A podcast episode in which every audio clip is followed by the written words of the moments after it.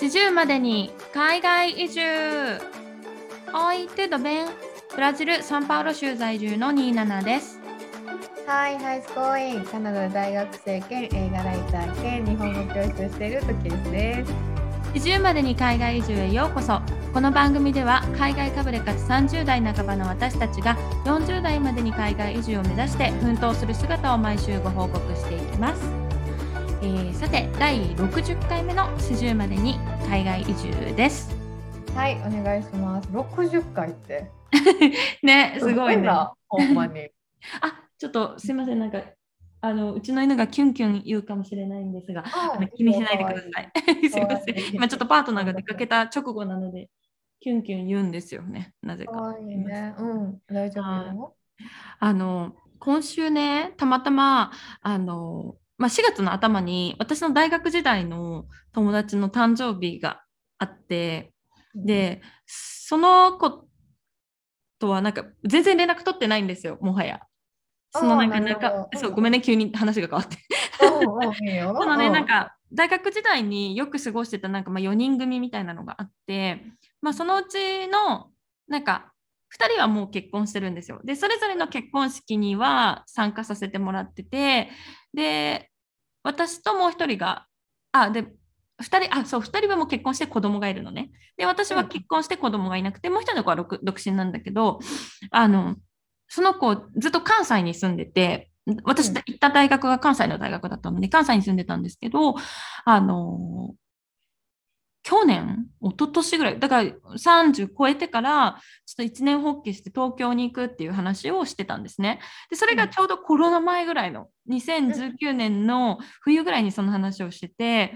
で、その後、しばらく連絡取ってなかったんですよ。あの、うんまあ、誕生日におめでとうとか送るけど、近況を聞いたりとかはしてなかったんですけど、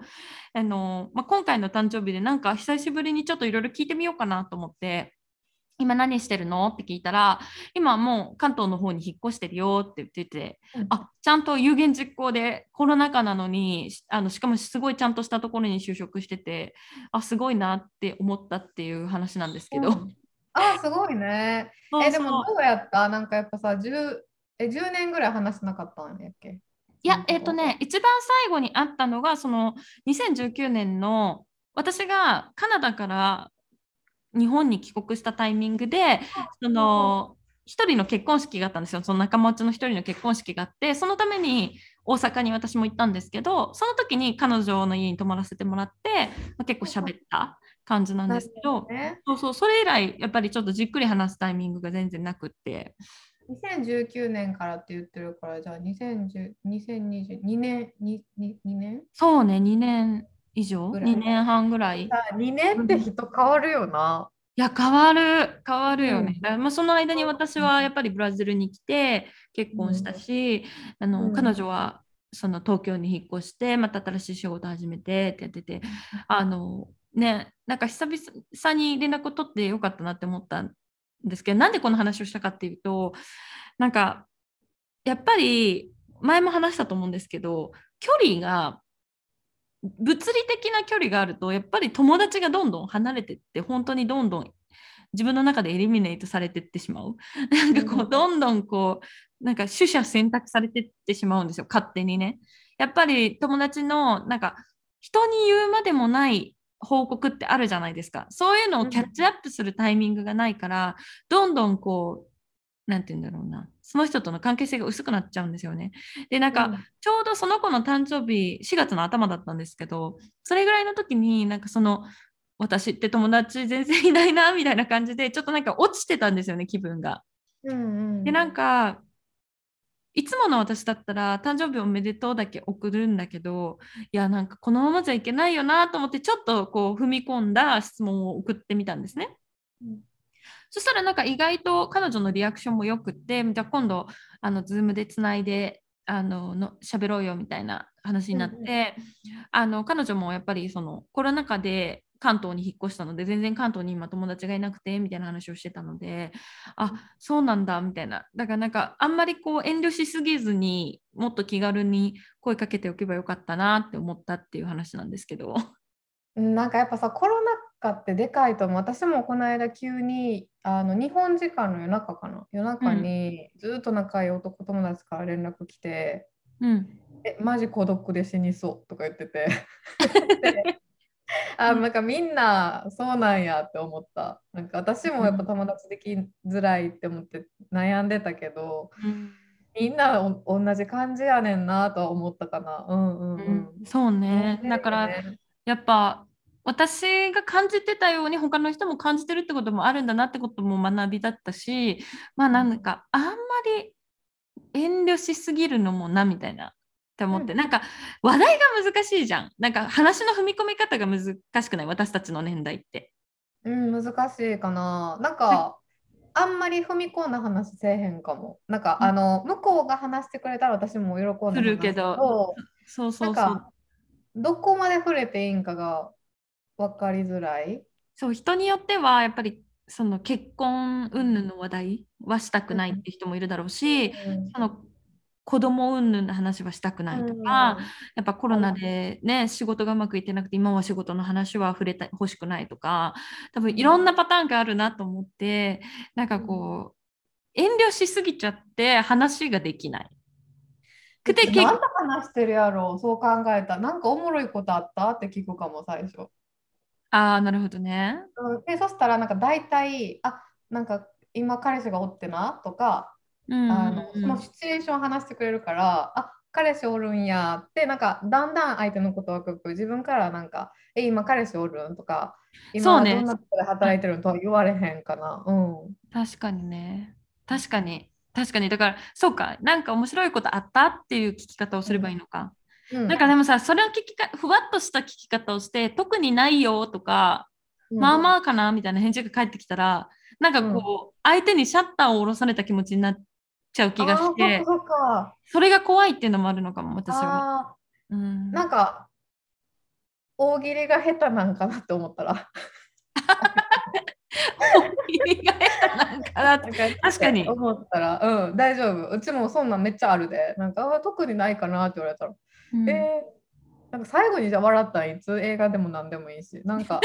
わーって、なんか聞くかも。なるほどね。うん、そしたらなんか映画の話とかになるし、やっぱどんどんどんどんそういうなんかたわいもない話から多分深い話に、後半になっていくよ、なんかズームの飲み会とかやったら。最初はなんかそうういう、なんかおもろいことあったとか、うちもなんかおもろい話して、うんうん。で、向こうが聞いてきたらうちは答えるし、答えたくないことは答えへんけど、うんううんんうんみたいな感じでどんどん進んでいくんかな。だからんみんなどうやって会話してんのやろそう考えたら。そうなんですよね。なんか私メインのやっぱ大人にメインの友達がやっぱり大人になってからの友達が多いんですけどうんみんなやっぱりまだあのバリバリ東京でとかで働いてる子が多くて、うんそのなんか割と結婚して子供がいて落ち着きましたみたいな子をの方が少数派なんですよ。うん。うん、だからなんかもっと仕事の話とかいろいろしたいんだけどなんかなんだろうね。なんか変ななんかこう距離があってうまくできないってまあちょっとチャレンジしてみますでも。うん、あるよな、なんかその独身の人と結婚した人で、お互いが気使ってんのよな。そうそうそう。なんか私は別に何も変わってないしうん結婚したからといってそのなんだろうななんか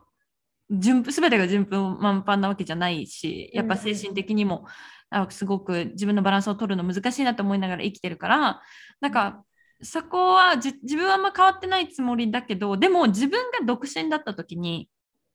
自分がなんかこう孤独を感じてたりなんか誰かそばにいてくれたらいいのにって思ってる状況で仲いい子が結婚したってなってその子から話そうよって言われてなんか今はちょっとそれ受け止めらんないなみたいな時もあったのよ正直。ああ、なるほどね。それはなん,、なんでやった？なんかその、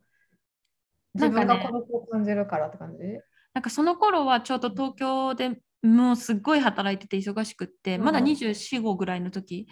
であのトキエスに会う前だったんだけどその大学時代に仲良かった別のグループの友達の一人が結婚してでその子が、まあ、結構早く子供ができたんだよね。でそのグループ LINE に子供のなんか成長日記みたいなのを毎日送ってきてくれてたの。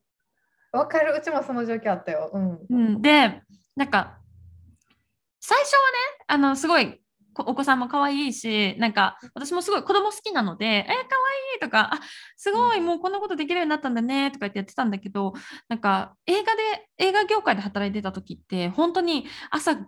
今でこそ多分労働環境はちょっと良くなってるとなるけど今から十何年前ってもっとひどかった、うん。から朝5時から撮影して次の日のなんか朝4時までかかってっていうなんか24時間やって5なんか50分休憩してまた次の日が始まるみたいななんかめちゃくちゃな生活をしててこう神経もすり減ってて私将来どうなるんだろうみたいな不安もあって。うん。っていう中でやっぱちょっとこう人の幸せが受け止めきれない時があったのよ。うんうんうん。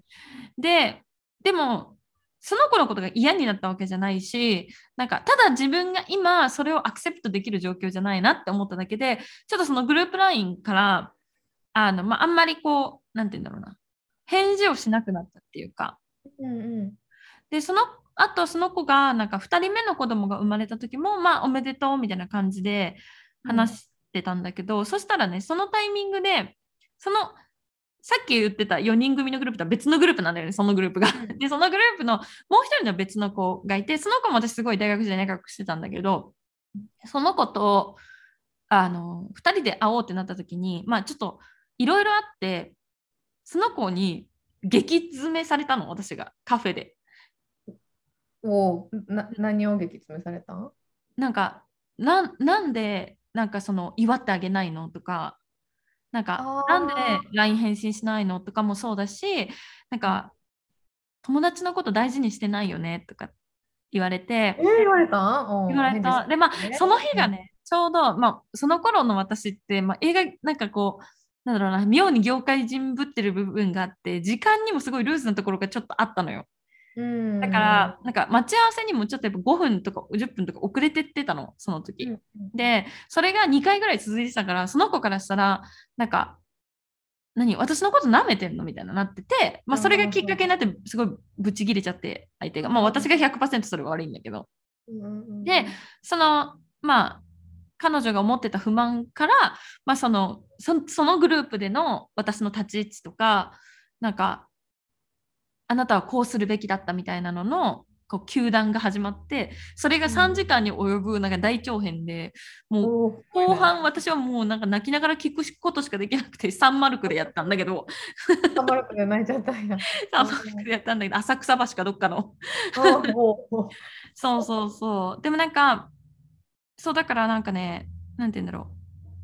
ちょっとそういうことに関してのトラウマがあるんだよね私がああ、なるほどな。うんなんか別にそんなさ100%分かり合わんでもいいかも。なんかうちはその、ううんちも同じ風になったことある。なんかそのもうめっちゃ高校の時仲良かったグループでうちだけ独身でみんなしかも結構同じタイミングで妊娠しして だから、子供の年齢も結構同じ。だからそのうんグループラインとかも妊活についてとか、ああなるほどね。そういう、ね、なんか今自分は取り組んでない話題みたいな。全然知識が分からへんかったけど、うちはなんか逆にそれをなんかうわ分からへんしは幸せそうやしうわっていう感じではなくてなんか別のなんか映画見てる感じなんかうん。別の人の人生を見てる感じで、えー、妊活ってそんなワードあるんや全然知らんかったわとかうん。あ話に入っていけてないことを伝えつつうなんかそのん分からへんかったわとかはうん。反応するけど、なんかそれでなんかうわなんかちゃんと返事せなあかんかなとかなんかあーなんかちょっと幸せすぎて輝きすぎててちょっととはなんかならんかったかもしれへん。なんでやろな。うんなんかそこうん。の切り替えが多分トッケースすごい多分うまくできてて私は多分それがすごい下手。なんか他人と自分を比べてすごい落ちたりとかなんかこうあったんだよね。そこがね。あーでもそういう時もあるよな。うんうん。そうそう。なんか今だったらなんかすうん。どうなんかこうそういうことに触れないでその人たちと話したいんだけどやっぱり私が過去に相手にしてきた言動とかでもしかしたら相手は距離を取りたいのかなとかまあいろいろ考えちゃうからでもなんかその過去の何年前かにあったことってそんなみんな詳しく覚えてるんかな？なんかうちめっちゃ喧嘩した子おんねんけど一人一人、うんでも今めっちゃ仲いい。で、たまにめっちゃ喧嘩した時の話なんねんけど、両方覚えてない。なんでか。なんでやったっけって。え、そそれさ、分子供の、なんだろう、ちっちゃい時からの幼馴染みたいな人？あそう、なんかずっと幼馴染で、で、うん。学生時代やったかな、高校やったか、中学やったか忘れたけど、にガーって喧嘩して、どえらい喧嘩して、でなんか向こうが多分、うちが覚えてるの向こうが土下座して謝ってきてんよな。で、何があったん？何があったか覚えてないね。お互い覚えてない。なんで怒ったんやっけ？で、しかもなんかめっちゃ仲良かった。幼稚園からずっと仲良くて、うんで、なんか中学の時なんか漫才師みたいなの目指してて2人でコンビ組んでなんか公園でなんかネタ合わせしたりとか、なんかうんめっちゃお笑いファンやってお互い。はいはいはい。そういうのもやったりしてたのに何かがあって、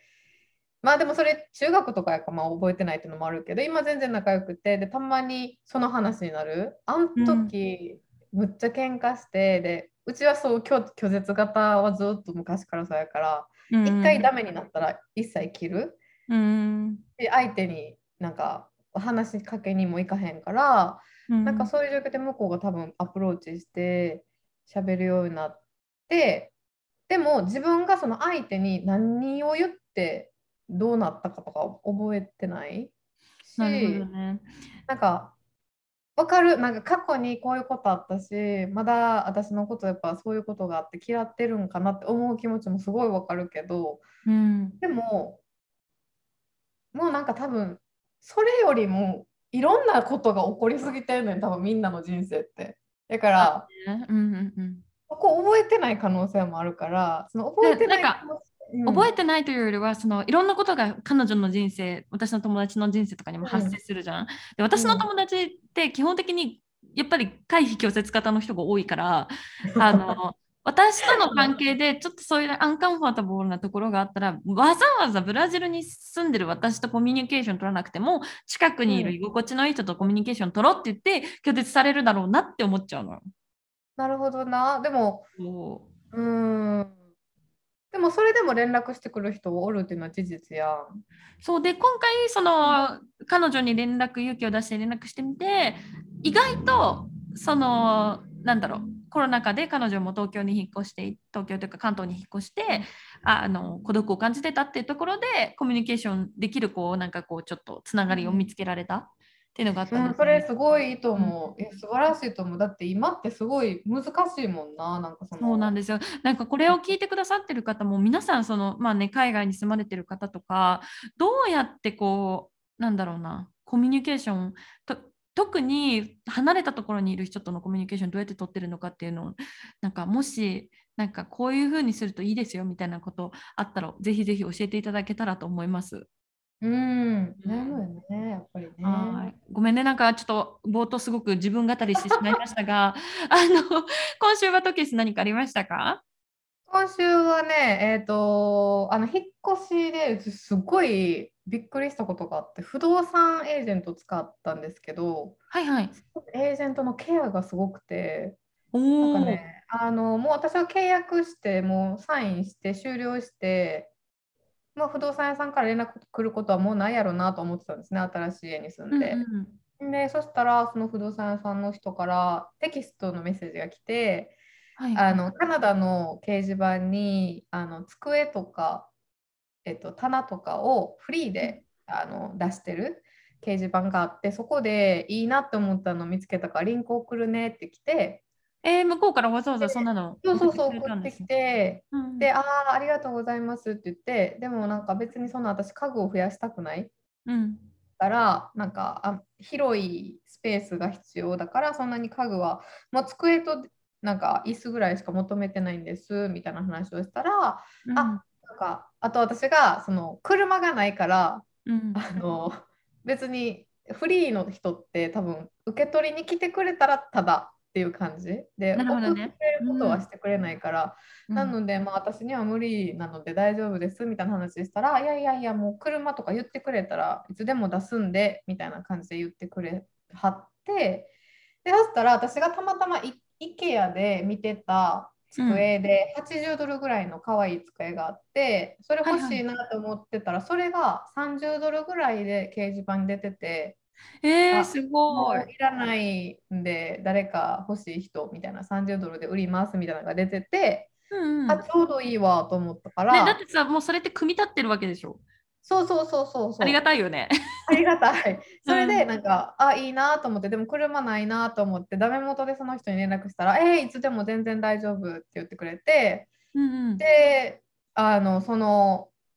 売ってくれる人の家の前で待ち合わせしてはいはいはい。で机引き取ってで車も持ってきてくれてその不動産屋さんが。で車もちゃんと詰めて詰めるとこまで全部やってくれて女の人なんですけどえー、よかっやってくれた。て、うん。でその後にあなんか家に机を置きに行く前によかったらあのあなたが住んでるエリア私が育育ったエリアだから、うんうん。ちょっとドライブして周り見せてあげるよって言ってくれて道や、その街案内みたいなのをしてくれたんですね。えー、めっちゃ親切。めっちゃ親切ででなんか、あのすごい近くにめっちゃでっかいなんかコストコぐらいでかいスーパーマーケットがあって、ああ、いいですね。うん。そうそうででもなんか私ってやっぱ一人暮らしだし車もないからうん。基本的に一人で持てる分しか買えないじゃないですかスーパーそうね、なんかさ、カナダとかで売ってるさ、1ガロンとかの牛乳買ったらもう終わりだもんね。もう終わり終わり。もうそれ以上何も持てない。よね。そうそうそう。だからなんかいつもなんか買える分だけ買ってそれで暮らしてなくなったらもう一回行って、みたいなもう本当に何回もスーパーに行くってやったんですけどそれめんどくさくない、もし今日なんか買いたいものとかあったらお米とか重たいものとか買いたかったら今日じゃあ買って帰りなよみたいな感じで、買い物も付き合ってくれてうんえー、すごい。すっごい重たいお米とかありがたいねすごいありがたかったです。あとなんか見たことないなんか野菜はこれはこうやって食べるんだよとか説明してくれたりとかして、えー、優しい。めっちゃ優しくてで私あのこっち引っ越したての時に周りは一応散歩したんですよ。そしたら、はいはい結構なんかあのスタジオディストリクトって言ってあの映画のスタジオがすごいあってえー、広い敷地で。でなんか、うんうん。うわウォーキングデッドみたいななんか舞台あるわって思いながら散歩したりしてて。うん。でそしたら車でその私が見たスタジオの裏側みたいなのを連れてってくれて、うん。そしたらその裏側であの消防士さんがなんか消防訓練するでっかい施設みたいなのがあってはいはい。実際に家を燃やしてなんかえー消火するみたいな、そういう大きいなんかところエリアもあってそうそうそう。うんだから本当になんか映映画撮影じゃないけどなんか本当に映画撮影してる街に私引っ越してきたんやっていうのをすごい実感して。すごいね、なんかいいネイバーネイバーで、なんかこそうそうそうそう、ねそれがあってす。ごいだからびっくりした。日本でそんなことしてくれる不動産エージェントっていないし。そうだよね。なんか、そういうところはやっぱすごいカナディアンっぽいよね。ありがたかった。すごいありがたかったです。もう本当に使えってちなみに行った grocery store は Real Canadian Superstore ですか？そうそうそう。なんか No Frills っていう知ってる？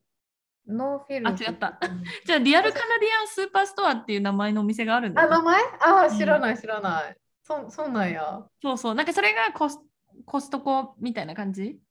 ああもうみコストコまではいかないけど、なんかすごい大きいスーパーが結構バンクーバーにもいっぱいあったんで、あ同じかなと思ったんですけど。うん、と見たことないかも。やっぱエリアによって多分展開されてるショップが違うんでしょうね。うんうんうんうんうん。そう。だいからや、でもよかったうんですね。うんうんほうん。んまになんか一人暮らしで、なんか机とかもさ、IKEA で買ってもなんか組み立てるの一人かとか思ったら、どうしようって、なんか買うのに躊躇する。なんか、うんどうしよう。買ってもこれ一人でできひんしなとか。そうだよね。大変だもんね。そうそうそう。めっちゃちょうどよかったなと思って。うん。かったそんなですね親切な、うんはい、ことがありました。うん。またちょっとずつ家具が増えていくと思うので、随時うん。あのアップデート教えてもらえればと思います。はい。ぜひ。うん。はい、では早速本日も始めてまいりましょう。日本の常識は海外の非常識。今週のカルチャーショックのコーナー。えーこのコーナーではサンバとシュハスコの国ブラジルに住むニーナナとカナダ・トロントの公立大学に写真専攻で留学中のトッキースが日々のカルチャーショックをシェアしていきます。えー今今週はトケスの方からお願いします。はい、えっ、と、今回は実は前回の続きのことが起きて、おおあちょっと前回の続きですか？聞きたい聞きたい。あの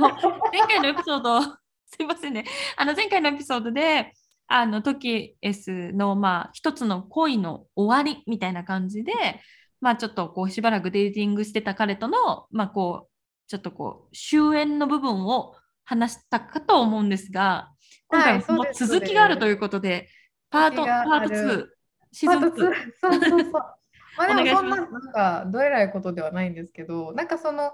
まあそのメキシコ人の彼とデートをしてたけど、まあ意見の違いみたいなのがあって一気にまあ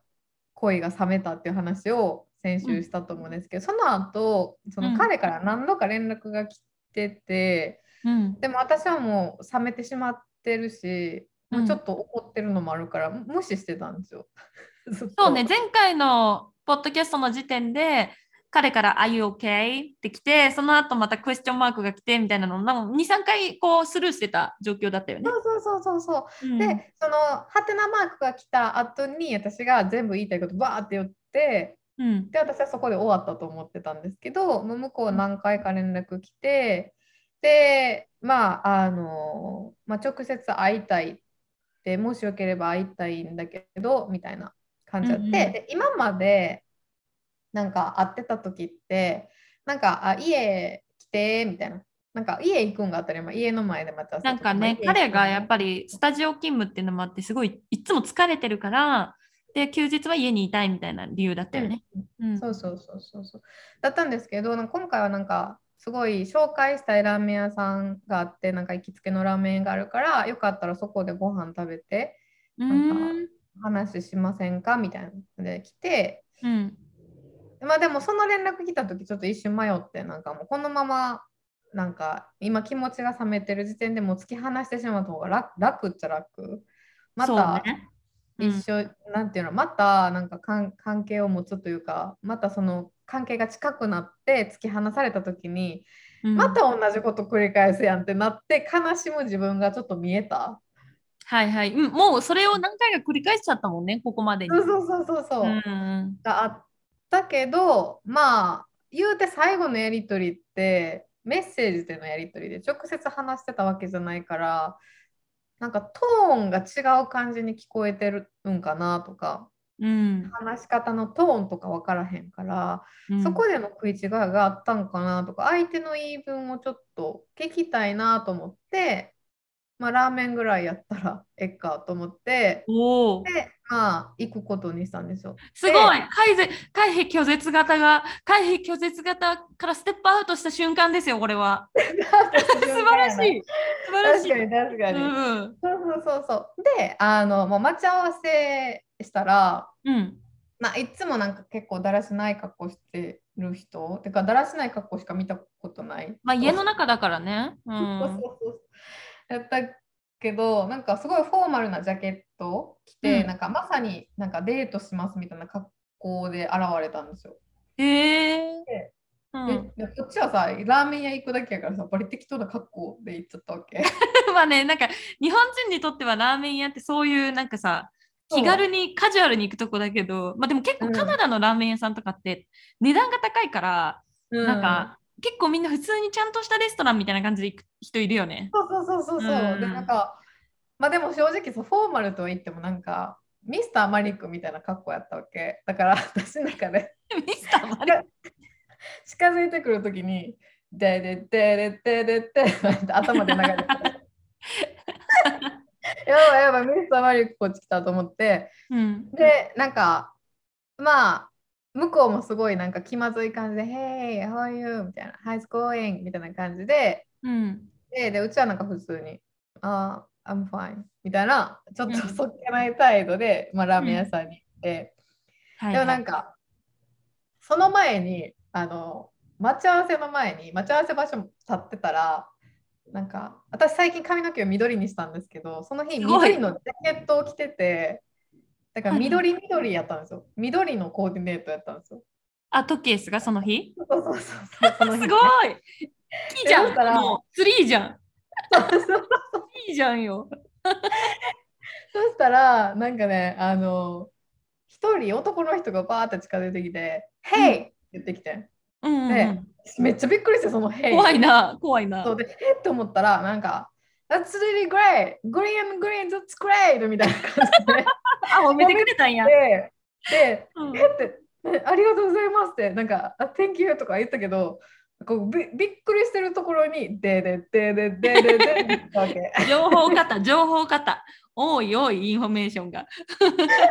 できたから私もえってなってる時に来たから、まあ、ちょっと笑ったりとかしててなんか、はいはい、クールに装いたかったほんまは。なんかあなるほどね。そのハプニングがあってこう笑ってしまってる時でうちもゲラやからさだからなんか、向こうもだから、最初なんか気まずい感じは来たけど、なんかうちが多分笑ってるから、うん。あれ？普通なんかな？みたいな感じには多分なったんかな、そこで。なるほどね。でうんうんうん。で、その後ラーメン屋さん入って、で、ラーメンオーダーして、で、その時にうん、めっちゃ謝られた、いや、謝られたんですよ、えー食べる前に。あ、彼でが、なんか、I'm so うん sorry みたいな感じ？そう、で、なんかその君の言ってたことはもう本当に正しいです、みたいな。えー、そうなんだ。じゃあ、あの、トキエスがバーって送ったメッセージがちゃんと響いてたんだ、彼に。そうそうそうそうそう。へーで、正直、あのメッセージ来た時、働いてた時やった。うんうんで、スタジオですごい忙しい時やったから、うん。なんか、ちゃんと最初読んでなかったけど、その後じっくり読んで、うん。なんか、本当に申し訳なくなって、で、うんその後も日本の文化にもちょっと勉強しようと思って、ちょっと日本の文化についても調べたっていう話をはいはい。してはって、うん、で、なんか、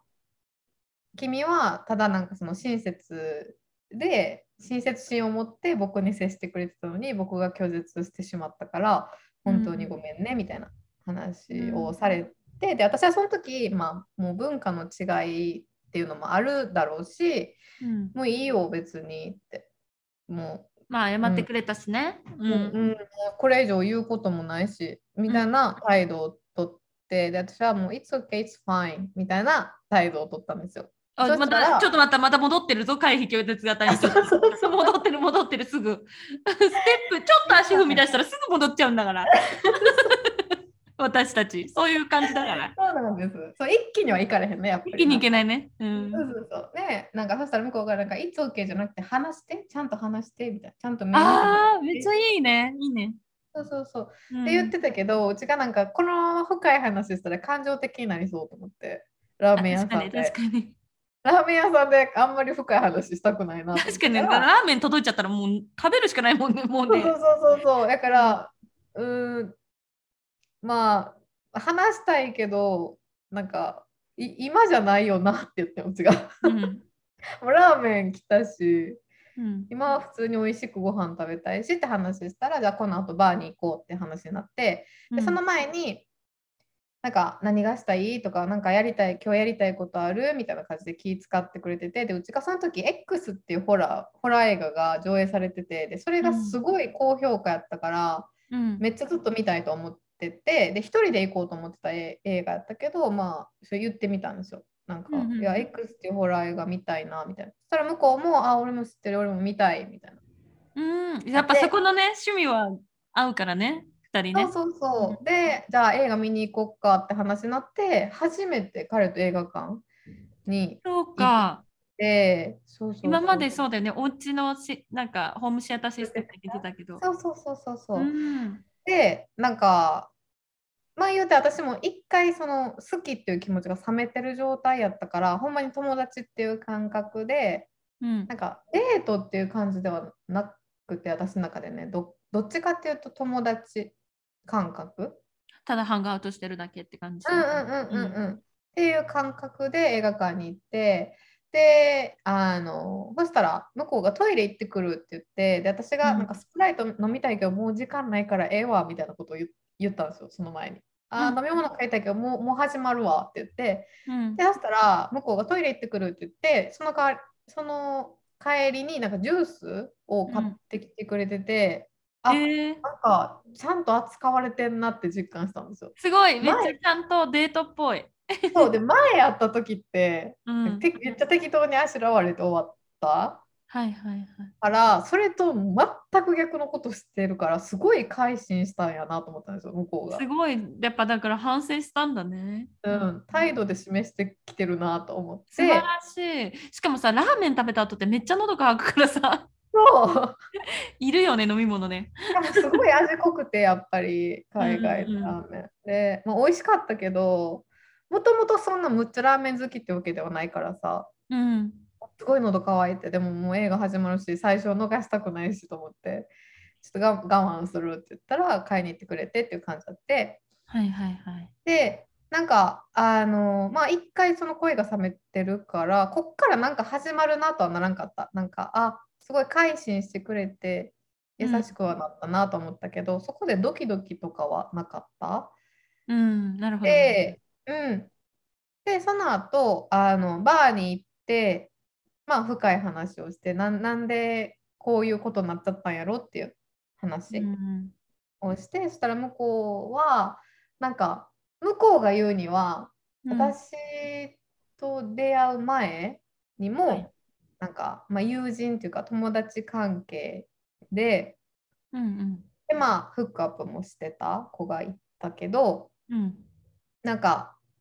僕はずっと友達でいたかったけどなんかそういう関係がなんか1週間が何ヶ月とかになって何ヶ月が1年になってだんだんだんだん続いた後になんか自分がちょっとデートに行った時にその関係が終わっちゃって、なんかそれがすごいなんか辛かったみたいなことを言ってて、そのデートに行っちゃったのは、その関係持ってたこと別のことデートに行ったってことだよね。そうそうそうそう。って言ってあー。なんかそれで関係が崩れたのがうん。ちょっと嫌やったよなみたいな話されてでうちがうん。なんかあのデートでその時に彼に言われたんがなんかずっと友達ではいたい。ずっとほんまに自分の人生にはおってほしいけどなんか、そのもし俺がデート他の子とデート行ったら傷つかんとってほしいって言ってきてん。うん。でうちが「え？っ?」てなってでそれってなんかスイミングプール行って濡れんなって言ってるのと一緒やでと思って。確かにね。うん。で思ってでなんかどういうこと？と思って。でうちがその時にあ誰かと今デートしたいならうん。うちに時間を使うん時間とかこうやってバーでねお酒買ってお金使うんじゃなくて自分がデートしたい相手がいるんだらそっちに時間を使うべきだしうんなんでじゃあ今私とこういう時間を持ってんのってういうのをん聞いたわけ、でそしたら、なんか「いやデートしたいとは言ってない」って。この先起こるかもしれないことを話してるほって言われて。う。うん「It could be」みたいな感じ、うん。でも今誰かとデートしたいなんてぜ全然思ってないしうん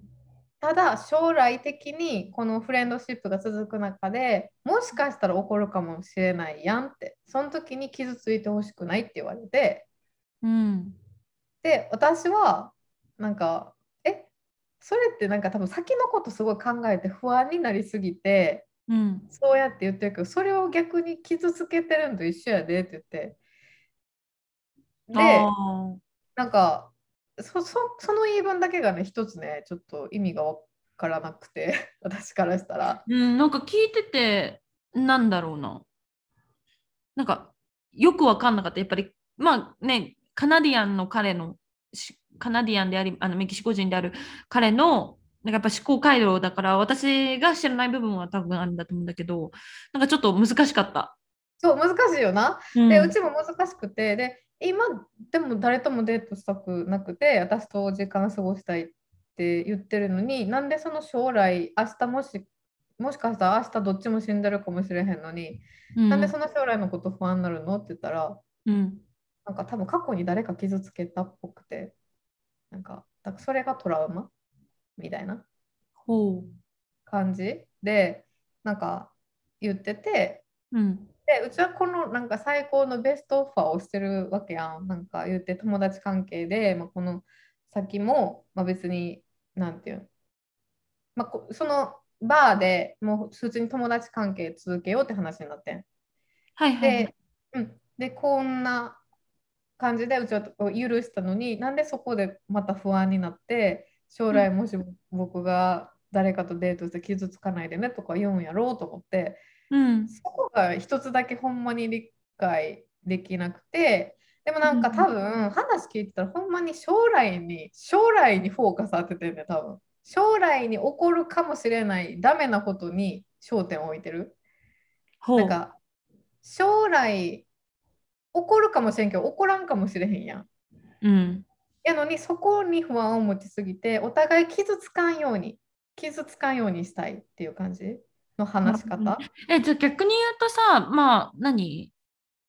今、トキエスがこの彼とは連絡取り続けるけど、その別の人とデーティングしてそ、やっぱそっちの人がいいって言って、離れてっちゃった時、うん。この彼は傷つかないのかな？うん、傷つくって言ってたんそれが。それは自傷分つくけど、うん。ドラマは起こさない。し君の幸せが一番。ああ、じゃあ傷つかないでってことよりは、もうドラマを起こすなってことだよね、結局。だからその、君とはことが好きだし、君とはいるけど、もし僕が他の人とデートしても、ドラマを起こさないでねって、そういう約束だったでしょっていうことをメイクシュアしたいんだ。うんそうだと思う。ーん、なるほどね。う。ででもじゃあ今誰かとデートしたらどうぞって言ってうちがデートしたらって。うん。言ったら、いやいやデートはしたくないんだよってどういう意味、みたいななって そのやりとりがだんだんおもろなってきてさ2人とも。まあ確かに。まあえ？なんか、こう、なんて言うんだろう、トキエスがこう友達としてずっと付き合っていく分にはすごくいいと思うし、あれだけど、うん。なんかこう、彼氏っていう存在のことを考えたときには、なんか難しい相手だね。なんか本当に。難しいと思う。んでもなんかうちの中でじゃあ彼氏にしたいかって言ったらそうじゃない正直。そういうふうに付き合ってないもんね。そういうことでいるわけじゃないもんうね。ん、なんか前は思ってたよ。その出会った時は話し合うし楽しいし、うん。なんかうまくいけばいいなどっかで思ってた。でもうまくいけばいいなっていう一方で今じゃあうちがシリアスリレーションシップ求めてるかって言ったらそうじゃないっていう感じだったから、なるほどね。うんうんうん。だからまあいい感じにこの先行けばいいなとは思思ってた。ちょっと望みはあった。うんうんし、でもなんかその望みがもうなくて、で、一回その嫌い、嫌いっていうか、もうその恋は冷めた状態で、うん。向こうから何回かアプローチがあってあった。はいはい。で、その話をして、うん。でもまだ理解できんかったから、そのドラマを起こさないでに関しては。うんなんか、で、向こうが、なんか、じゃあ、俺がもしすごい、もうこの人が一番だって、もうこの人しかいないと思う相手を見つけたらどう思うって言われて、うん。それ聞かれたときに、まあ、ショックっちゃショックかもしれんけど、なんか、まあ、さ冷めてるからさ、正直。そうね。ショックかもしれんけど、まあまあ、幸せになったらええんちゃうって言ったよ。なるほどね。なんかその今こうやって言うたら2人で映画見たりとかバー行ったりとかってこうやって深い話してる時に誰かとデートするかもっていう話を持ってくるってうん。ちょっとなんかバカにされた気分にはなってると言ってん。うん。うん、っていう話したらああそう確かにそうやなごめんみたいな感じになって だからなんかよくわからんまま終わってんその日。でもうん。なんかまあ仲直りはした仲直りっていうかうちが多分ゲラすぎてうん。シリアスな話してる時も笑ってまうねん。なるほどね。でなんか向こうもうちが笑ってるから許してくれたんやってなってあでっあ。ていう感じのやり取りでその日は終わってんけど、ね、なんかうちが、まあ、そっけなく帰った後も次またいつ会えるとかうん。なんか今までそんなこと言ってこんかったのになんかはいはい。向こうからのアプローチがすごくなってきたなと思って。うん、で、まあ、その一回そういうけん喧嘩じゃないけどそのうん前回のポッドキャストで話したことがあったから、まあ、主導権じゃないけどこっちが好きなタイミングで連絡できる関係性にはなれたんかなとは思ってそれは良かったなっうんていう感じやった。確かに確かにもう会いたくなければ、ね、あの、トケースの方からノーって言えばいいわけだし、なんかまあ、そうそう。トケースが、なんかこう、いうん、なんか誰かと今日は一緒にいたいなってなったら連絡できるみたいな。うんうんうんうんそうそうそう。そんいいな感じねいいね。うんやったかな。だからなんか変変な感じなんか今までこういうのがなかったから日本の文化でもこういうのってもちろんなかった？ないよね。日本にはなかなかないよね。なんか夜の関係になるイコール付き合うやったからさうん。なんかそこのなんかカルチャーショックもすごいあるしうん。この一回うちがシャこうシャットアウトした後にここまでぐいぐい来て、で、うん自分がああじゃあ話聞いてみようってなったのも初めてやった。うん一、回聞いたらもう切るからさ。そうね、そうね。回避拒絶が続いたら。うんうんうん、だからまあこの先どうなるか分からへんけど、まあ、向こうはすごい、向こうの態度を見た時にうん。なんかちゃんとリスペクトはしてくれてるんやと思ったから、うんうんまあ、この先どうなるかではあるなって感じ？うんそうね、だからやっぱりまた前回みたいに、あの、彼、なんか聞いてて悪気はないんだなとは思った。なんか傷つけたくないからそう言ってんだけど、結果的に傷つけちゃってるみたいな。うんところがあるから、もうなんか、次からやっぱりそういうふうになんか存在に扱われたり、雑にされたら、もうその場でもうズバッと言っちゃっていい気がする。うんでも今後は多分トキスも言えるじゃん。やっぱりこう自分のテトーンが少し彼に対する思いがさ冷めて、冷静に彼を見たときにやっぱりそれが言えるようになるっていうかさ。うんそうそうあと一つもう一個カルチャーショックやったのがさ向こうがさ、なんかあめっちゃ謝ってきた時にうん。なんかもう本当申し訳なくなって本当に申し訳なくなって、うん。なんかうさぎをあげようって思ってって言われてん。でああ、トキスがウサギ飼いたがってるから、でうんうちさ、今飼ってるうさぎ今両親の家にいるんですけど今飼ってるうさぎをメキシコ人からもらったんですよ。メキシコ人のああ、そうね、そうね。ああのの生徒からもらって。そうね、日本にいたときにね。うん。そう。え何このうさぎあげる文化と思って。何メキシコ人はウサギあげがちなの？何なんやろな。なんか ウサギそんな軽くペットってあげるもんちゃうしと思って、そうね。うんうん、でうちは「いい」って言っててでうちは最近なんかそのスキニーピックの話をしててなんかあの、めちちゃめちゃ私が好きじゃないやつだ。集合体恐怖症の人は多分好きじゃないあの生き物です。そうでスキニーピックかわいいって言って前27に見せたら27からなんかえー、みたいな感じになっみたいな絵文字みたいな顔しちゃったもん。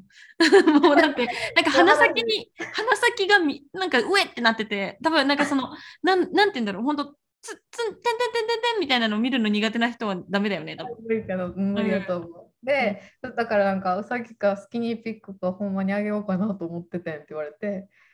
いや、大丈夫って言った。いや、ありがた迷惑だね、本当に。ありがたいけど、うん、ありがとうって言って。まあ、それがカルチャーショックやった？うん。なるほどですね。まあでもなんかちょっうんといい感じなところになんか着地して、まあなんか彼の言い分を聞いたことでさ、なんかちょっと理解できる部分もあるし、まあもちろん理解できないところもあるしっていうので、なんかこうやっぱりこう海外に住むことのなんかやっぱステップアップはした気がするからさ、さらにす。るね。うん、そうそうそう。あ、で、なんか、その自分が今まで気になったことも聞いた。なんかメキシコに奥さんおんの？とか。いる？いや、いや、おらへん。おらへんし、誰とも付き合ってるのも、それをほんまに誓えるって言ってて。うん。うん、おらへんおらへんって。でもなんでそこまで拒絶するんか分からへんから、なんか過去にあったんかなって、なんかなんか嫌なことされたん女の人にっていう話をしたら、うん。うーん、特にはないけど、みたいな感じの言い方やったから、いや、なんかあったんかなと思って。確かにね。それがあったから、その将来不安に感じたりするんかなと思って。なんか私が思ったのは過去にすごいトラウマがあるパターンともう一個はさっきトキスが言ってたみたいなあうん。の将来にフォーカスしてるパターン。なんか、うん。き全体的に話を聞いてて彼ってちょっとうぬぼれ屋さんなところがあるじゃん。うん。だからなんか例えば将来的に彼が映画監督になって有名になった時になんかやっぱりなんだろうそこでドラマを起こされちゃうと自分のなんか名前が傷ついたりとかなんかこういい地位から落とされちゃうみたいなことがありえるじゃない？うん、あそれ考えてるかもね。そういう自分のキャリアに対するなんかこう保険を張ってるのかなとも思ったりした。あ、そうかもしれへん。それが一番でかいかもな。だって、毎日脚本書いてるって言ってた。そうなんか有名になりたいと思ってるわけじゃん。で、そのなんかいずれ好きな人ができた時にっていうのももしかしたら彼の中で例えばなんか有名女優と付き合いたいとかさなんかそういうミーハーな気持ちがあって、なんかいざ自分がそうなった時にドラマを起こされてスキャンダルにならないようにしてほしいみたいなごめんなさい今私のねすごいなんかイマジネーションの世界が開いたわ扉が。でもそうかもしれん、それ言われたら。それ考えたら全部辻褄が合う気がする。なんかそんな感じでもなんかだからそういうふうに将来にフォーカスを置くんだったら本来だったらそういう関係の女の子をそばに置かなきゃいいんだけどでもやっぱりそばに誰かいてほしいんだよねなんかこう、女の子が近くにいてほしいっていうのがあるんだよね。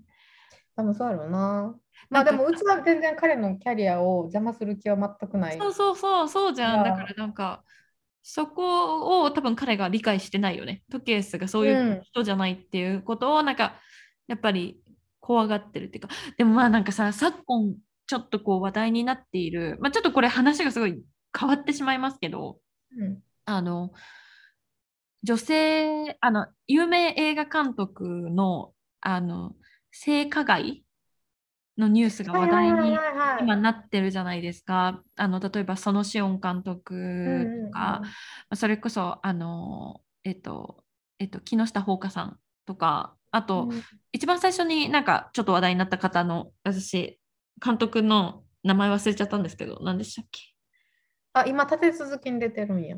そう立て継いでえっとねえっとね薩川えー、薩川まなみさん薩川あゆみさんだったかな？っていう女優さんがいてうん。でその女優さんの主演映画を撮った監督がいるんですよ。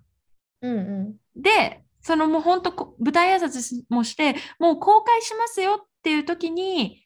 その監督の性加害告発みたいなのがあって、映画自体がもうおじゃんになっちゃったんですよ。もう公開もなし。えー、そうなんや。それ知らんかった。そう、ん同じ流れで木下ほうかさんっていう役者さんも、あの、その告発をされて、まあなんか役を下ろされたりとか、彼が出演してるシーンをカットされたりっていうのがあって、で、今度今、そのシオン監督のそういうのが話題になっていて、まあ正直10年前ちらっと映画業界を見た人間からしたらあまああるよねって思う。そういう枕もあるだろうし性加害もあるだろうしそれは女優さんに対してだけじゃなくてスタッフに対してとかももちろんあると思う。すごく想像に安いもん、うん。うん、っていう業界だったからね。でだから、やっぱりこう悪しき習慣としてそういうのがあったけど今やっぱり SNS があって個人がこう発信できる力を持ってきてやっぱり告発できるようになってきたからなんか今までみたいなことがダメになってきた。ちょっと前にタレントのマリエさんって方がしんすけさんにそういうなんかこう夜の方枕を誘われたとかでそれを出川さんが見てて助けてくれなかったみたいな。うん、え本当12年前だと思うんですけど、うんその時はあの誰もマリエさんを助けなかったんですよ。ー、なるほどね。なんか、マリエまたなんか変なこと言ってるみたいな雰囲気で終わっちゃったんですね。でも、またさらに1、2年経ったら、やっぱ今度はそういうのが受け入れられてきたから、時代が本当に1年1年ステップアップして変わってきてるんだなっていうのは感じてるので、うんなんかまあ、ちょっとそれはね、そうエグザジュレートなあのあの例えだけれども、うん彼はそういうことを恐れてるんじゃないかなって思った。うん、そうかもしれへん。そんな気してきた。なんかそれ言われたらそうかもって思う。なんか、そのバーでなんか飲んでる時もなんか脚本の話になって、うんあー今日はなんか朝までなんか書きたい。なんか、うんなんか多分そのエネルギーが書きたいっていうエネルギーが出るのが夜っぽくて、その彼は。はいはいはいはい。で、なんか書きたい、この、この今のこの感じで書きたいみたいな話になっうんうんて、うちおいき行き、き書きに行きって言って、そうそう。っていう感じあって、で、なんか、で、向こうは、いやいやいや、なんかせっかく一緒にバーにおるから、もうちょっと話そうみたいな話だったけど、いや、今、でもインスピレーション受けてるんだ今行った方がいいよみたいな話うんしたりしてて、だそこで多分向こうが分かってくれたらよかった。なんかそのうちはもう別に邪魔する気は全くない。その彼のキャリアを。うんだからそれを分かってくれたら、なんかちゃんとした友達になれるんやろなとは思うん思ってう。うんうんあなんか結構自己愛強そうな彼だからそそういう意味では相手に傷つかないでドラマを引き起こさないでっていうよりはそれによって自分が被害を受けたくないのかなっていう印象を受けた。だから先に言っとく。そうかもしれへん。うんそうでもなんかちゃんと謝る人初めて。そうね、そこはすごくでもなんかそれもごめんなさいね、なんか私のこのなんかコナンみたいなモードでいくと、いいよいいよいいよ。うんうんうんなんかその素直に謝るのもそこにつながる気がする。なんかそこであまりに横柄にしちゃうと、こう自分が有名になった時にちゃんと謝る人だって言われた方がいいかなとか、なんかそういうことを思ってそうあな。考えてるんかなそうかもね。なんかそこはでも誠実に謝っていてほしかった心から。心から謝ってると思うよ、もちろんね。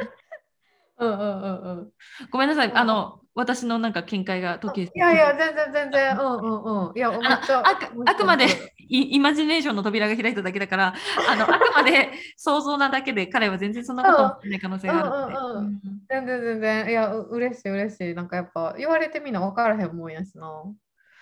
なんか、まあ、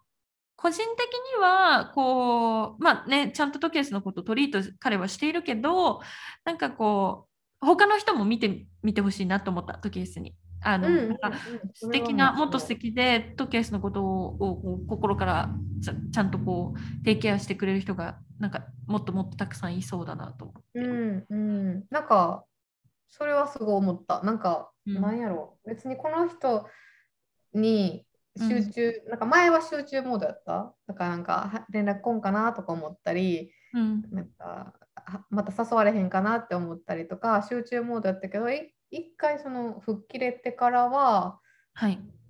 なんか別に今デート相手欲しいとかないけど、視野は広げようとはなったかな。うん。うん、っていう感じかな。もうどうなるか分からんけど、なんかうちもうちでそのやっぱ、じゃあ結婚して、結婚して子供欲しいっていういう願いはある。ただそれを自分の今の現実の世界に組み込んで計画しようと思うと、どうしてもそれが優先にならない自分がいて、だから矛盾してんだよな。だからなんか、おなんかその昔からの夢あるやん、女の子のさ、なんかいつかなんか理想の男性が現れてその人と結婚してうん、なんか幸せな家庭を持ってみたいな夢みたいなのはやっぱあるっちゃあるやん。女やから、あるっちゃあるけどじゃあそれを今全部組み込んだらすごい ちょ評っと待って、今怖かったんだけど、どうしたの？今一瞬止まったから怖かったよ。評評が降ってる。あ、外に？うん。あら、すごいバチバチバチって当たってる今。そうなんだ。今急になんかトケスがなんか彼方を向いて固まったからさ、やっぱなんかこう、ホラー、ホラーのなんか始まりかと思っちゃった。ごめんね。あそうそう。ごめんね、なんか長くなったけど、まあそういう感じでした。だから自分があのリレーションシップ欲しいかって言ったら分からへん、ほんま正直。うん、全う然ん。なんか、なんだろう。人それぞれの人生だから自分がその時やりたいことを優先するべきだと思うし、うんうんうんなんかそうそうそうって思う。うん、なんかでも、うん。本当になんかこう気持ちよく話が着地してよかったですね。うん、よかった。はいで、なんかこっちが追いかける側じゃなくなった？もうちょっと楽。そうね、そうね、それ大きいね。うんもはいしなんかこれ、なんか続編かもしくはあのスピンオフ作品もしあのまた生まれそうでしたら、ぜひシェアしてください。はい、OK です。はい、ありがとうございました。はい。はい、次、私、27の方の、えーカルチャーショックというか、まあ、あの今週あったちょっと大きめの出来事なんですけども、うんあの、まあね、今、トケースが話してくれたみたいに、まあ、20代後半から30代の女性って、まあ、自分のやりたいこと、まあ、キャリアだったり仕事とか夢とかね、をプライオタイズするのか、それともまあ、結婚、子育てっていう方に行くのかって結構そこで大きな道があると思うんですよ。あるある。うんで私もずっとこう映画業界にいてその後、まあ、トキスと出会った AKB の あ AKB って言っちゃったけど の会社で、まあ、映像業界にずっと数年いてその後カナダに行ったんですけどそのそもそもそのカナダに行くっていうのも東京に戻ってきた時に英語が喋れるプロデューサーになった方が仕事があるだろうなっていう動機で言ってるわけですよ。だから、私の基本のこう主軸の部分としてはやっぱりその映像業界で働き続けたいっていうのがあったわけですね。うん、だけどまあ何の因果かそうはならずあのブラジルに来て結婚っていう流れになってしまって、まあ、それを優先したのは自分だしそれを決めたのは自分なんだけれどもでもねそれでも時々トキエスとかなんか他のこう自分のやりたいことやってキラキラしている友達を見るとなんか、ね、胸の中がグーって苦しくなる瞬間があるんですよ。なんかねそれさほんまにそれ逆のパターンもあるで。それだけ覚えててほんまに。そう逆のパターンも。まあね、お互いね、ないものねだりじゃん、ほんまにそうやから。うん、だからなんか、こう、トキエスが、例えばこういうふうに、なんかこういう人にインタビューしたっていう話を聞いたりとか、それこそ先週のエピソードで私たちあのウィル・スミスのオーダー事件について詳しくあの冒頭であの話をさせていただいたんですけど、なんかそれに関してもトキエスからもうこうスラスラといろんな知識が出てきて、なんかこう、かっこいいなというか憧れがあるわけですよそういう姿に。で私自身は帰って何もなんかこうステップアップがない毎日を今過ごしてるからなんかこう歯がゆさみたいなのがあ,、あるんですね。まあ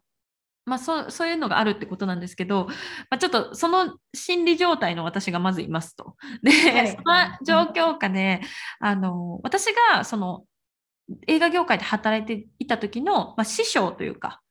あのボス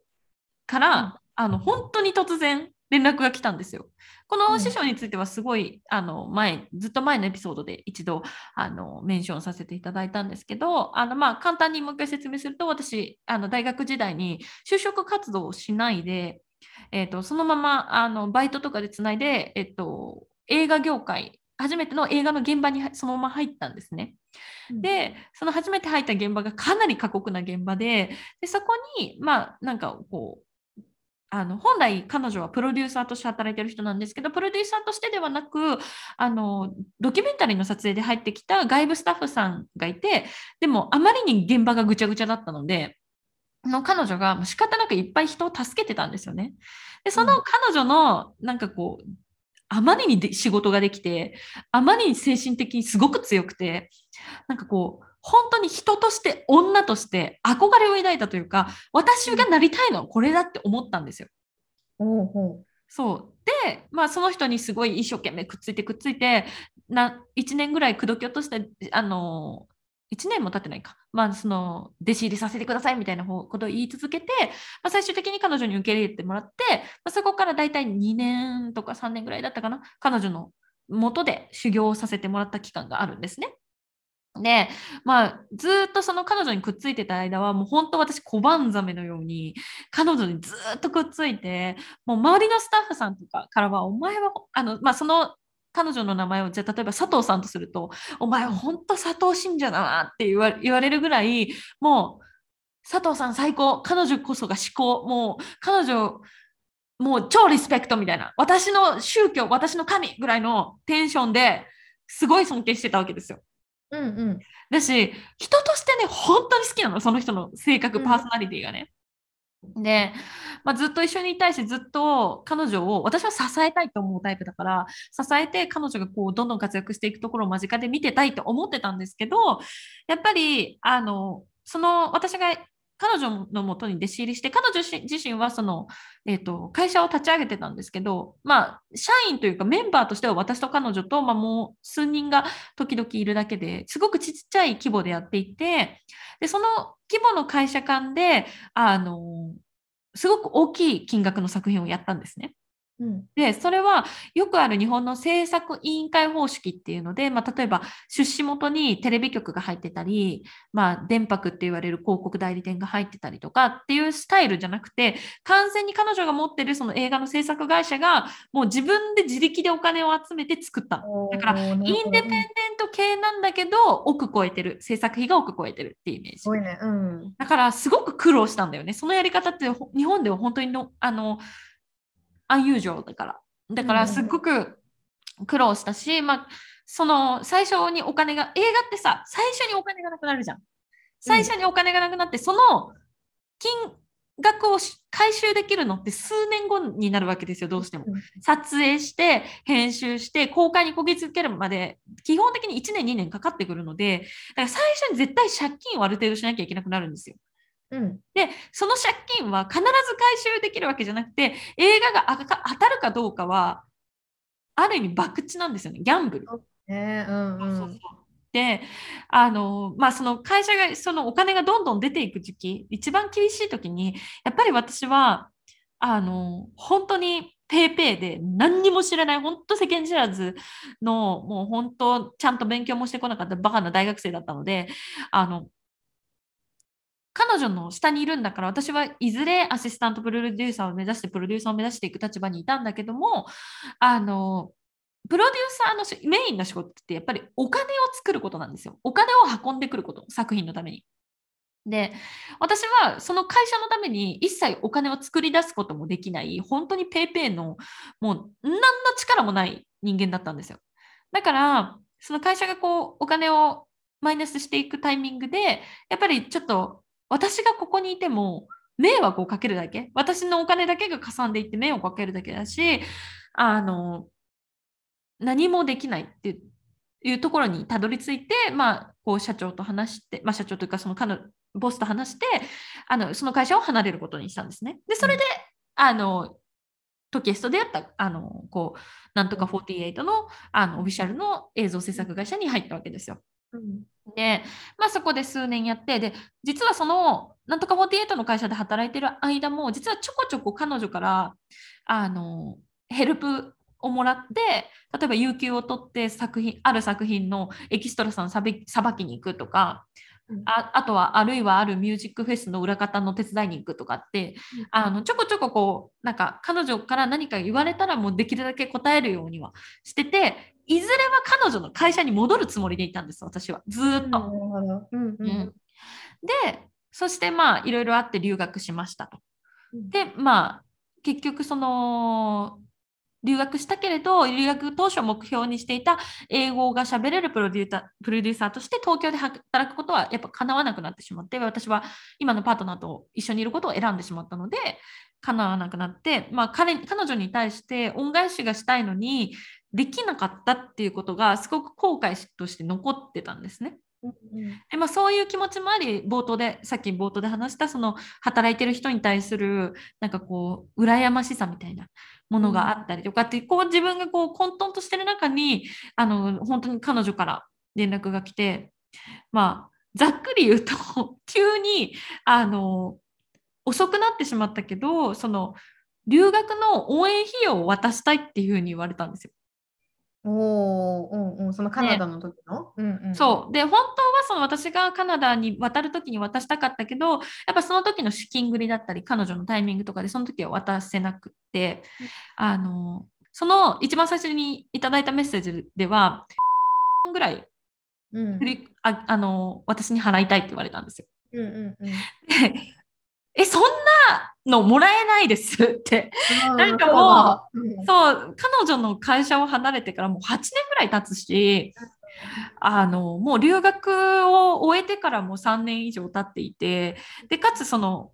ねさっき言った通り私は留学の当初目標にしてた自分の目標した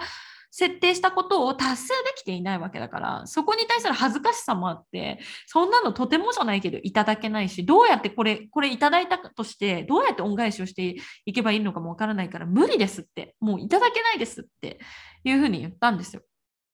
であのまあ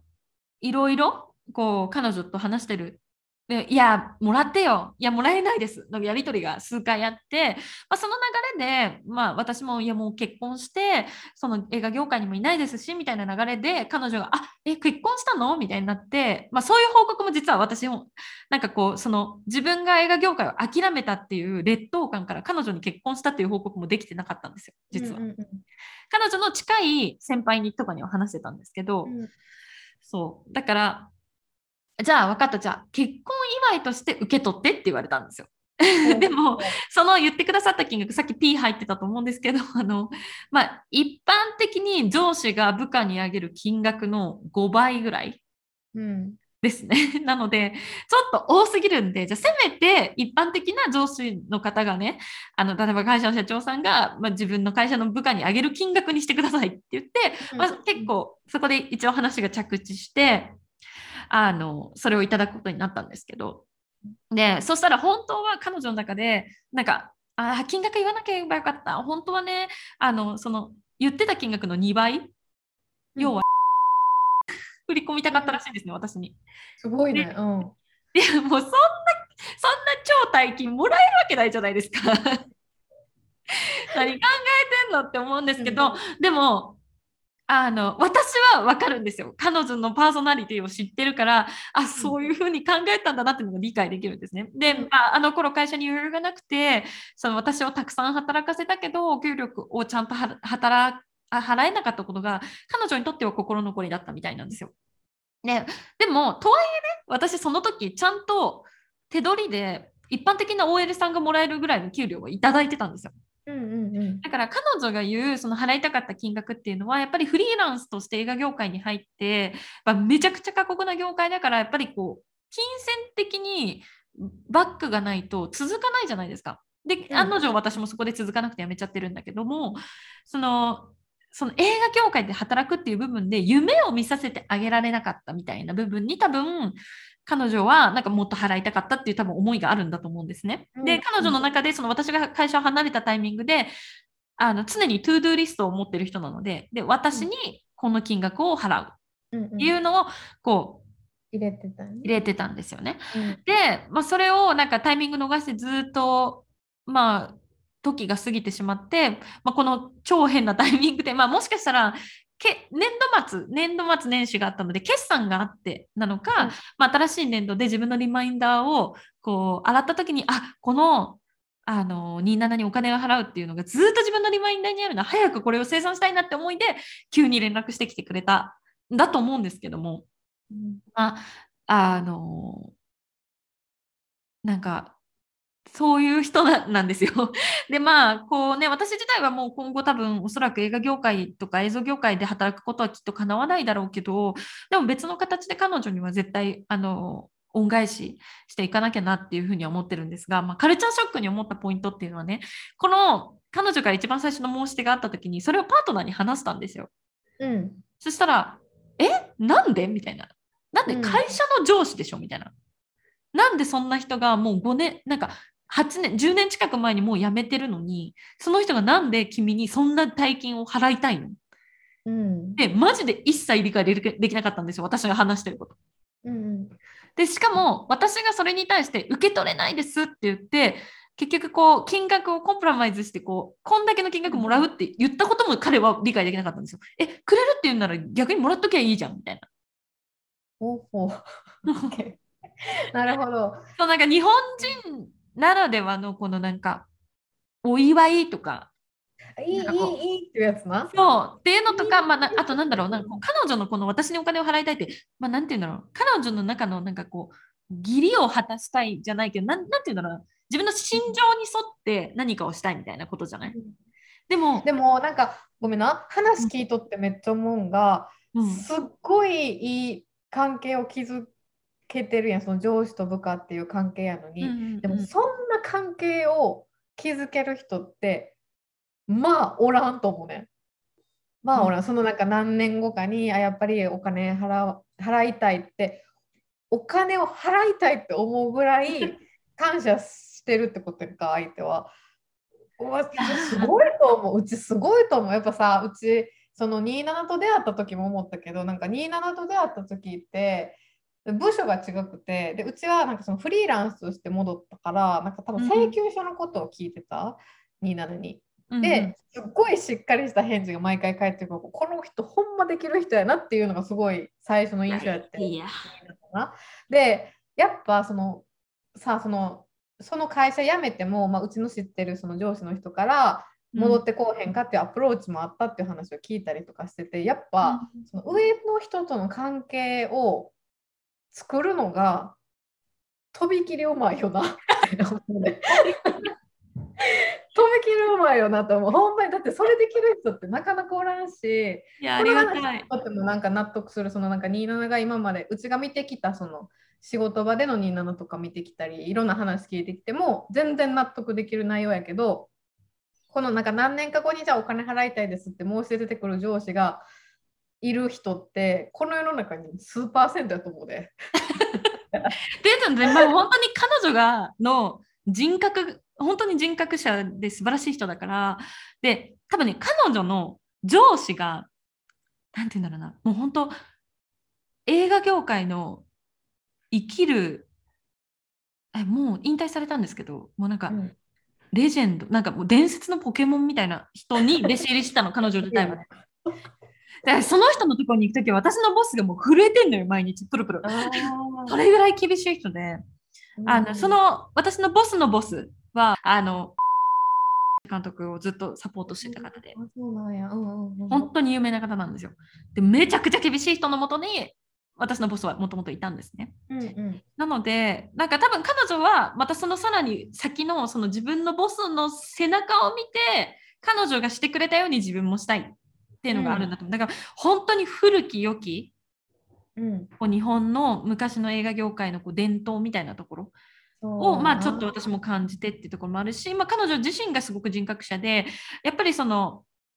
いまだに過去に自分がロケに行った現地の人たちと交流を持ってたりとか今週末のねそのある一箇所のロケ地にあのもうそれこそもう一人私の先輩で映像業界もう辞めて社会福祉士やってらっしゃる先輩がいるんですけどその人と一緒にちょっとその現地のロケ地の人たちに会いに行ってくるねとか言ってるぐらいだからもう本当におあの情が深い人なんですよね。うんううん。んまあ、そういう部分も憧れてたんですけど、まあでもなんかトキエスにそうやって言ってもらえて、あのでもありがたい。憧れる人がさ、それをしたいって思える対象になってることもすごくない？って思うねそうだからうちはさ、だってすごい憧れてる、この容姿すごい憧れてると思っても、結局それになった人っている？うん。そういう関係を築けるのがもうほんまに何？どうやったらそうなれるなんかそんなそんな風に言ってくれて本当にありがとう。でもなんかそうう。やってなればなるほどね、やっぱ苦しいのよ。あの、うん。なんかこう映像業界で働いてた時のことを夢に見たりとか、うん。やっぱやっぱり今が私はパートナーっていう意味ではすごく充足しているけれど、ね、不自由な環境にいて、うん。なんかこう何にもこうなんだろうし私が営業業界とかで働いてた時ってもう仕事に行くのが楽しみでなんか現場とかに行くのは胸もう胸がドキドキしてもうなんかイエーイみたいな感じだったの。だからなんかそういうのは今の仕事には一切ない。本当にお金のためだけに働いてるからなんかこうそういう感覚ももう味わえないし彼女にの元にも行けないっていうなんかこう悲しみと悔しさとみたいななんかこう、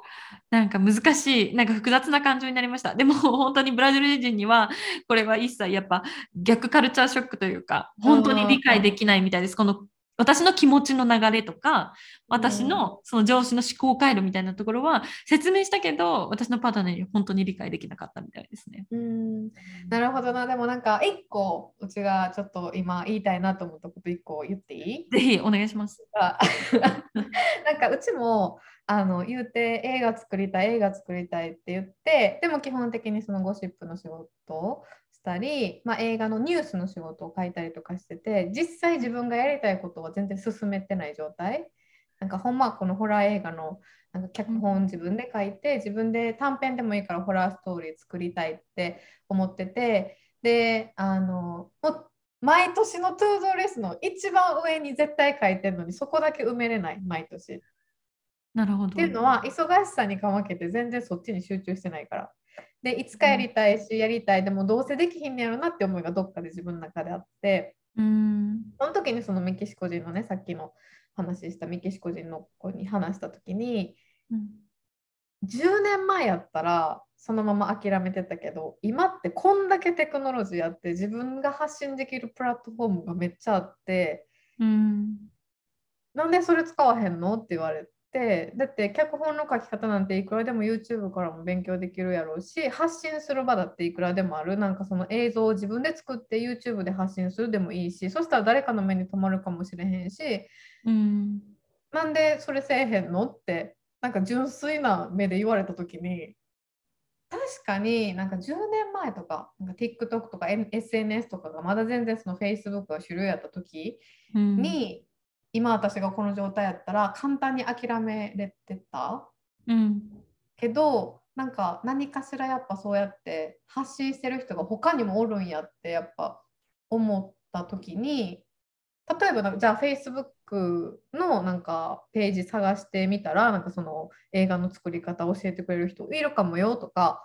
なんか何かしらのそういうなんやろ例えば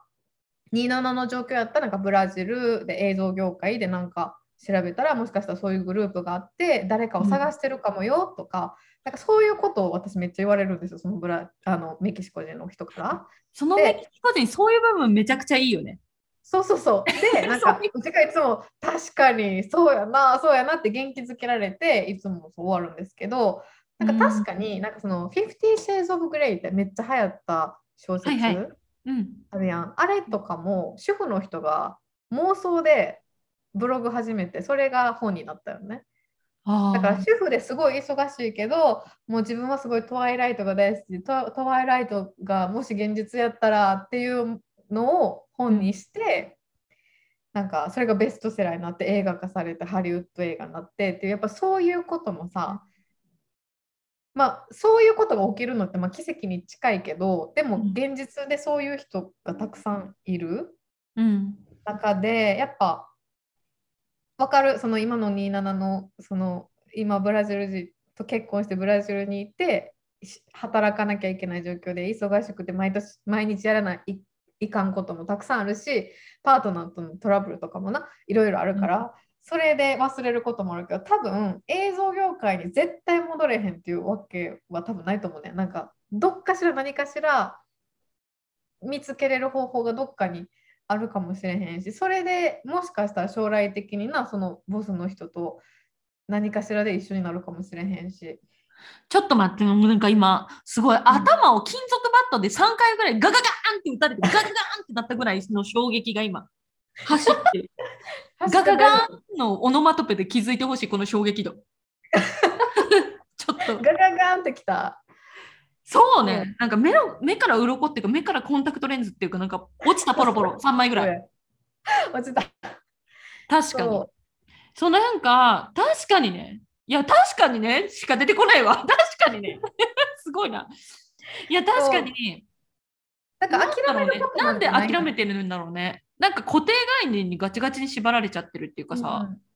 でもそううちとかその多分メキシコ人とかも夢見がちなとこあるから多分そういう感じやね。で確かになとか言ってやる気出してできるけど でもすごい現実を見れる人もいるやん。い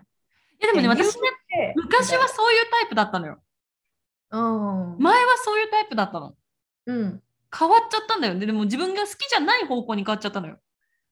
でもそれって多分なんか自分なりの責任とかもあったんじゃない？その結婚してもう自分は一人じゃないやん。だからそういう責任もあってお金もじゃあちゃんと仕事しなとかうん。仕事をしてちゃんと自分も稼がなっていうそういうそういう思いを持つってめちゃくちゃ偉いことやと思うし、うんなんかすごいいいことやと思うし、うんうんうん当たり前の考え方やと思うね。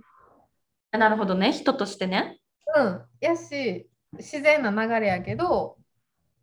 だってさ結婚してさ自分が働かへん人もいっぱいおるやん。やから。うんうんうんうん。ごめんね、ちょっと今、充充電が急に切れそうだったから、大事なところだったら切りたくないなと思って、うんうん場所を変えました。うん、そうそうそう。だから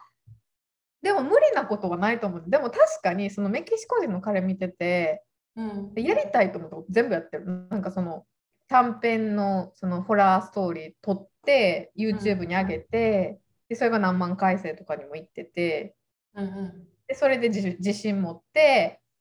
で夜中にわーって何時間も集中して書いてうん。でも将来的にやっぱ売れたいっていうそういう思いがあるからいろんなことに手出すしなんか9月からライティングスクールに行くって言っててうん。だからなんかやっぱそういうやりたいことに向向かってる人ってやっぱすごい輝いて見えるし自分もそうなりたいと思うけどなんか何が言いたかったん？まあとりあえずその営業業界でもう働かれへんってお思うことはないと思う。まだ全然チャンスはあるし、とけしさん、うん、共同脚本しませんか？あおすごいね。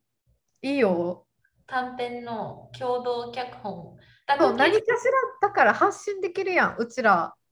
も。そう。でその脚本書いてこの上司に送りつけて、うん、まあ言ったら彼女のもとにもう日々いろんな監督さんとかからうん。脚本が送られてくるわけですよ。こういうのを映像化したいですとか。だから脚本を読んでる数というか、あの、なんだろう、そういうのはもう飛び抜けてる人なので、多分すごくしっかりしたアドバイスももらえると思うし、もし彼女が気に入ってくれたら、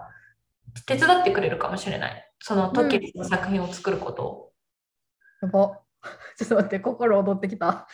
心躍心躍るり何やった？っけそれ？あ、なんだっけ、その歌だね。心躍る、アンコール、ははははレディゴー。何やっけ ?Nobody knows it. Nobody knows. え、なんか、ろなんか、私が思うに、トキエスって、01を生み出すのが得意な人だと思うんですよ。うん。多分、何もないところからクリエイトできる人。うん。で、私は自分の性格的に、自分が先駆者になるんじゃなくて、先駆者になった人を支えたりとか、まあ言ったら、もうすでに1あるものを2にしていく、3にしていくっていう作業の方が好きなんですね。うん。だから、例えば、トキエスが基本プロット作ってもらって、で、それに私が何か言ってって、うんで、まあ、トキエスが大体の骨組み作ったら、そこに私が文字を足してって、お互いに修正していくみたいな。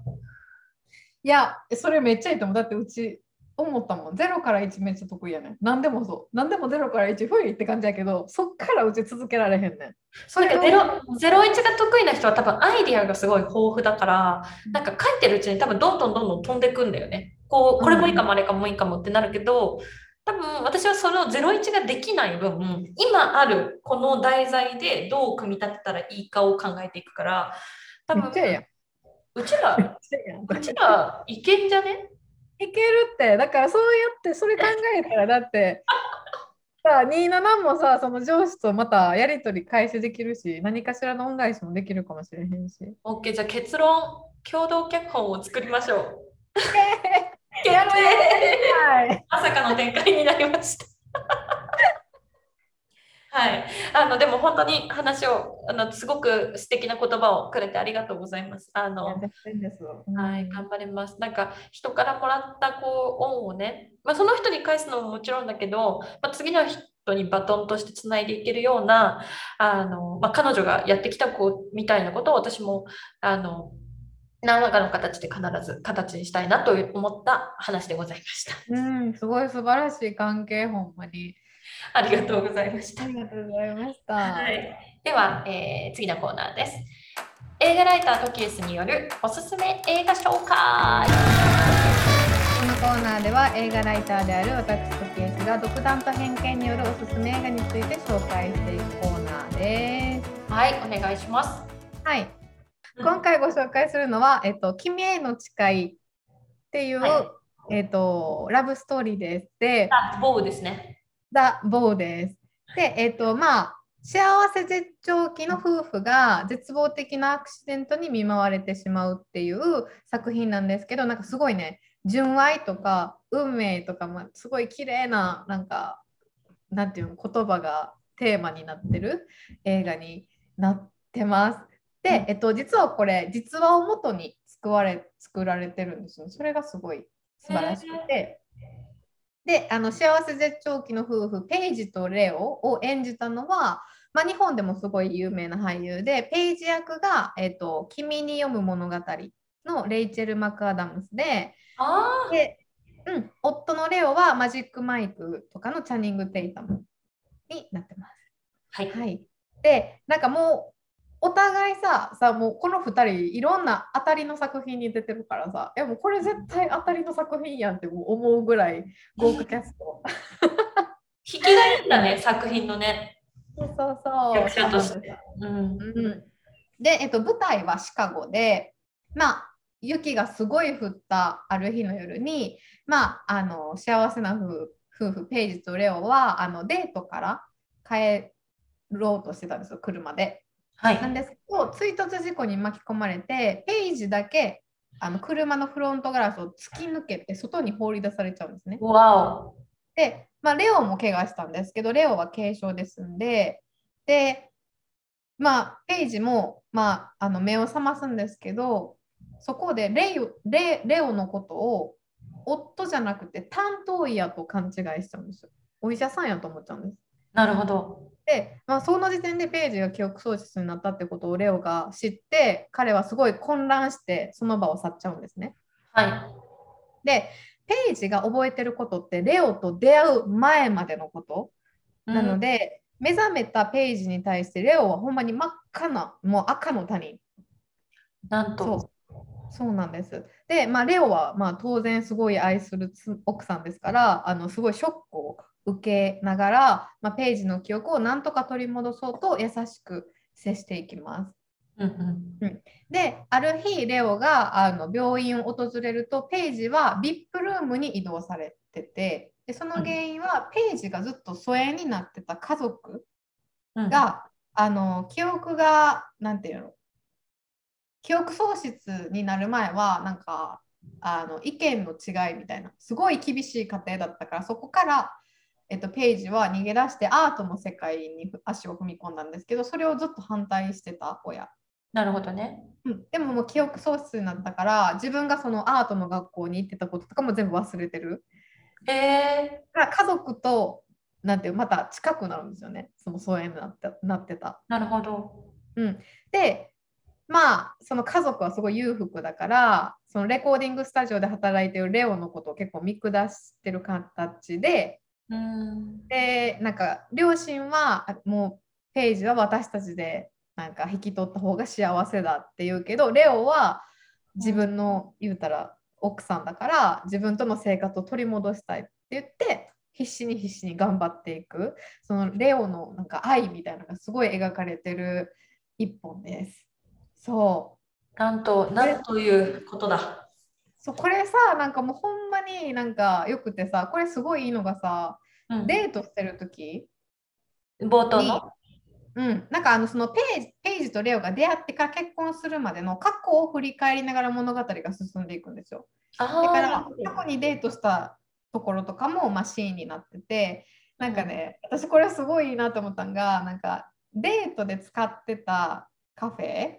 2人がよくデートで行ってたカフェで、うん。そのレオがチョコレートボックスみたいなのを買って